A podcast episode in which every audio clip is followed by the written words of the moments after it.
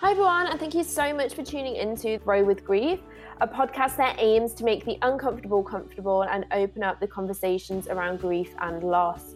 My name is Katrina, and together we will be hearing different stories from different people, how grief has impacted their life and what they've learned from it.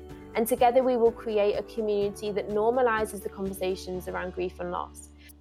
Hi, everyone, I hope you are all well. Now, before I get started, I want to say that today we don't have a guest.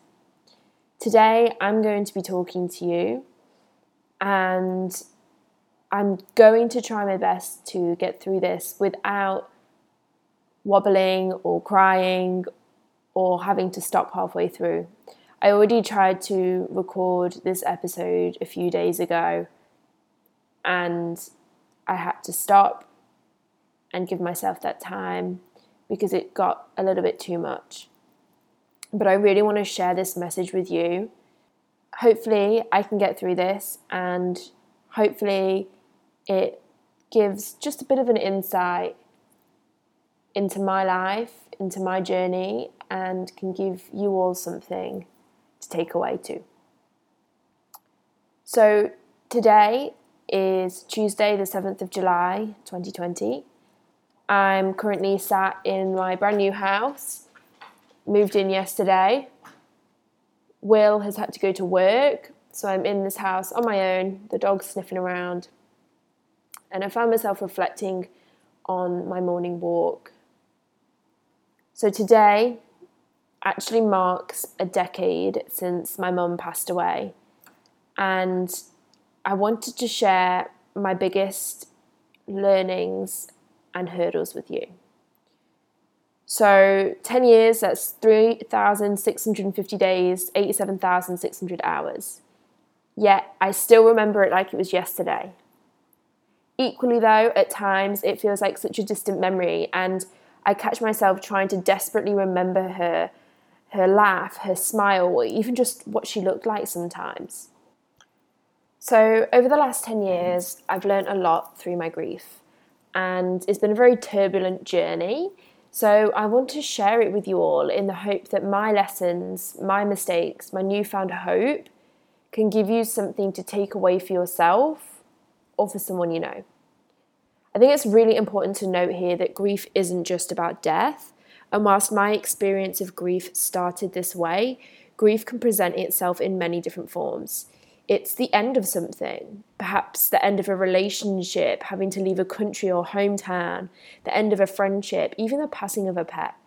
All of these situations can reflect emotions of grief within ourselves, and it's important to know that they are valid. Grief or suffering is not comparable. It has no measure, no scale, and our own grief is always going to feel worse. And looking back over the last decade, I can now see how the lack of understanding around my own grief allowed me to make some good, but also not so good decisions. And it provided me with lots of lessons. Lesson number one grief is love. Now, when somebody asks me to try and describe grief, I find it really hard to put it into words. It's such an extremely individual emotion, but for me, the words that come to mind are numbing, confusing, icky, uncomfortable, gut wrenching. It feels like somebody is grabbing my heart, twisting it round, and then shattering it into a thousand tiny pieces. It physically hurts. It's throwing up, being sick in the middle of the night, it's having migraines, your body aching all over, it's fear and anxiety. For a long time after my mum died, I struggled to eat without feeling nauseous. I didn't recognize that this was a part of my grief, and a lot of people thought that I was just being picky with my food. I really struggled to sleep. I had extremely vivid nightmares that impacted my quality of sleep, so I spent the days feeling exhausted and drained, and again, so many people thought that I was just being a typical sleepy teenager that wanted to sleep in until midday. I had a lack of concentration, a lack of drive, a lack of passion. I just couldn't sit still. I it was it was confusing and scary and pretty much the worst physical or emotional pain that I've ever felt. But along with pain, grief is also love. It's loving someone or something that is no more. It's reflecting on memories and moments that are so ingrained in your being that they will always be a part of you. It's laughter and joy and knowing that the person or thing that is no more was once there, and you have all of these amazing, incredible memories and lessons that they have given you that will never be able to leave you. Grief is a journey. Lesson two grief is a part of you, but it doesn't define you. So, grief does not get better with time. You don't get over it. And yes, I have had somebody tell me to do this. Grief is a part of you. It may not show up in every second of your life as it perhaps did at the start, and maybe it doesn't cast a forever shadow of clouds and rain above you, but it is still there. It will show up at the times that you least expect it. Heck, I started crying at a McDonald's advert the other day. And when it does rear its ugly, unwanted head, it will feel just as painful, just as gut wrenching and icky as the first time you felt it. However, you will find a way of sitting with it, listening to it, acknowledging it, and then find the courage to take a step forward. You build your life alongside your grief, and whilst it is a part of you, it does not define you. Lesson number three grief isn't just death. For so long, I always believed that grief was only reserved for death. But once I'd experienced death, I started to realize that grief showed up in so many different ways in my life the loss of a job, the loss of a partner or friend, the loss of a pet, the loss of your own sense of self. Grief is something that is no more. After my mum died, as me and my friends were only 15, I lost a lot of friendships.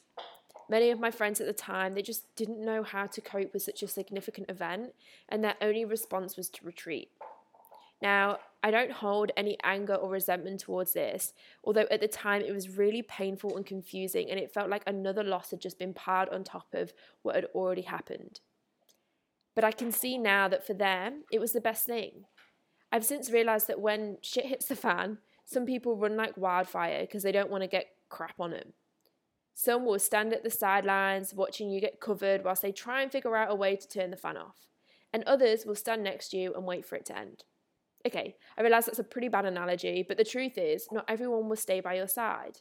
Not everyone will understand or want to understand, and that is okay. I've been left with a small group of the most incredibly beautiful friendships who stood by my side as I laughed, cried, and everything in between, and the other people leaving was a blessing in disguise. And that has nothing against them, but you soon realize that not everyone is your forever people. The quote that I love the most is Friends for a reason, there's friends for a season, and there's friends for a lifetime. And I am so happy and blessed to have my friends for a lifetime. Lesson number four grief is a teacher. And it's not always like Miss Honey, sometimes it's a little bit more like Miss Trunchbull. So my grief has shaped me. It's been the reasoning behind so many of my good and not so good decisions. It's changed my perspective of the world, it's given me empathy, and allows me to see the light within people. It's directed me towards my purpose and towards the way in which I'm able to give back to the world. So here's an example of one very big lesson that my grief taught me. So, when I was 20, only four years after my mum died, I had very little value for my life. I was at university at this point, but after years of depression and anxiety, trying to find balance and control through alcohol and food, I saw myself as a burden. I was only there to serve others and not to provide service to myself. I still carried around a silent blame that my anticipatory grief had caused my mum's death and that I was selfish and weak because I was still hurting when, after all my mum had been through, she managed to stay so strong. How dare I now find this hard? And throughout all of this feeling, that is when I met, let's call him Frank. No offense to any Franks out there, but it's the first name that I don't associate with someone that I know. So I stayed with Frank for about two years, and the first few months were wonderful. I actually really believed that I was starting to feel better in myself.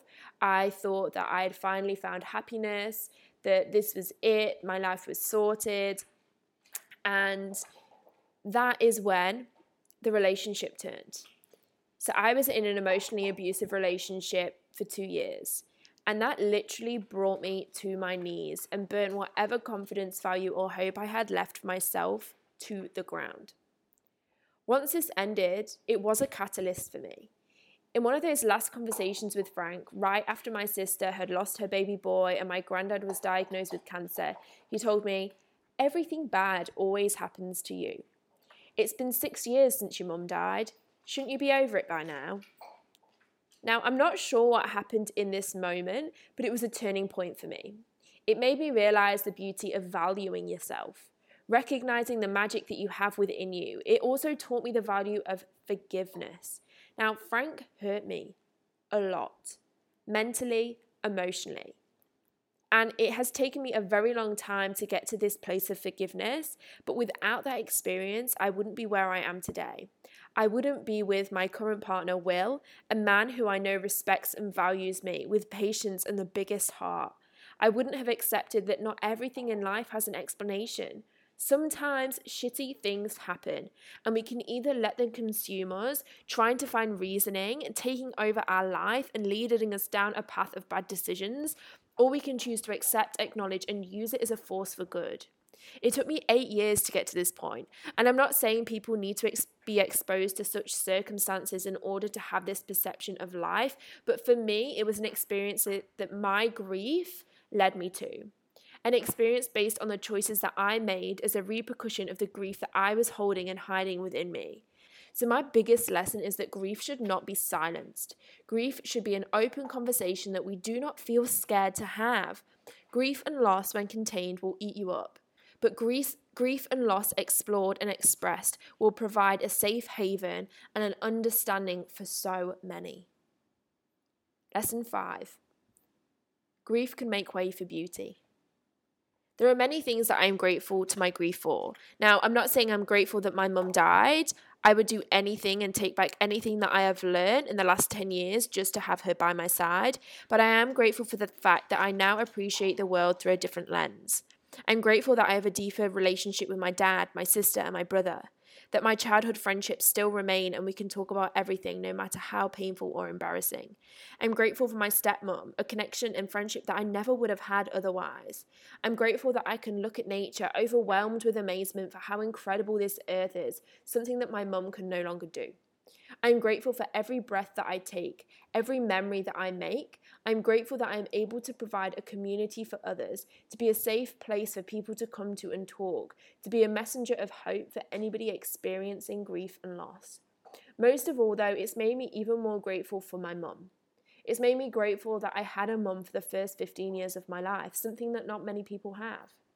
I'm grateful for the memories and the laughter and the lessons that she taught me, both before and after she died. If we look closely, it is possible to find beauty within the darkness, but it's just up to us to decide to look.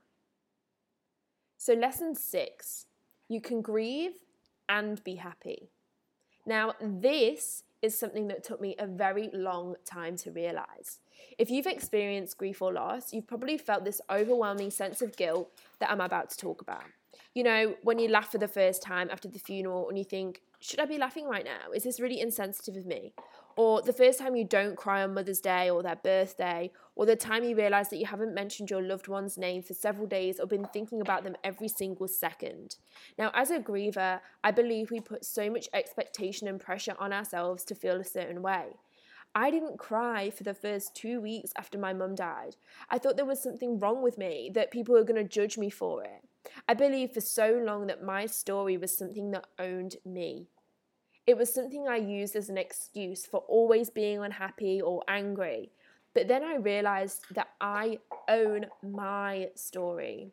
It was up to me whether I choose to be happy or sad, and it was okay if I wanted to be happy. There's so many times that people told me that my mum would want me to be happy, and while I know that is true, I needed to learn that it was okay to be happy for me and not for her. By constantly living in order to be happy for her, I wasn't truly happy. I was living for someone else, someone who is no longer here. It is okay to find happiness again. It is okay to smile and laugh, to share stories about the person with a fondness, sharing silly memories and giggling away. It is also okay to cry sometimes, to feel sad, and to still grieve even 10 years on. So, lastly, the final thing that I want to say today is to my mum. Wherever you are, whether you can hear me or not, I want you to know I will always love you and I will always miss you. And with every year that passes, every new lesson I learn, new piece of happiness that I discover, and every adventure that I create, that will never change. Forever and always.